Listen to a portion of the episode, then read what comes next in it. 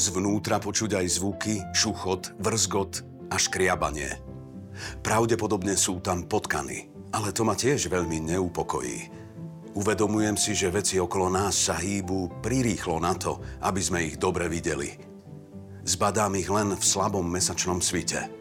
Niečo mi preletí tesne pri tvári tak blízko, že to cítim na citlivom líci. Od strachu takmer pustím fľašu, no o sekundu si uvedomím, že je to môj vlastný tieň. Na tomto mieste ľahko uveríte v duchov.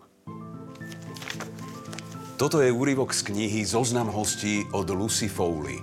Vybral som si ju pre vás ako knihu dnešného dňa.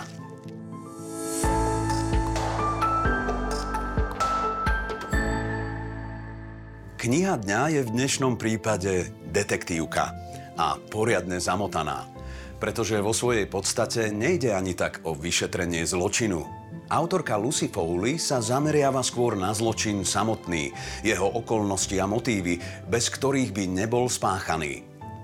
Predstavte si situáciu, ste pozvaní na netradičnú svadobnú hostinu vychádzajúcej televíznej hviezdy a vydavateľky časopisov.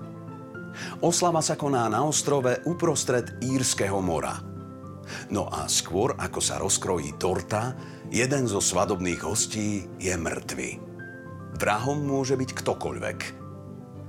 Lucy Foley svoj príbeh postavila na klasickej štruktúre detektívok Agáty Christie.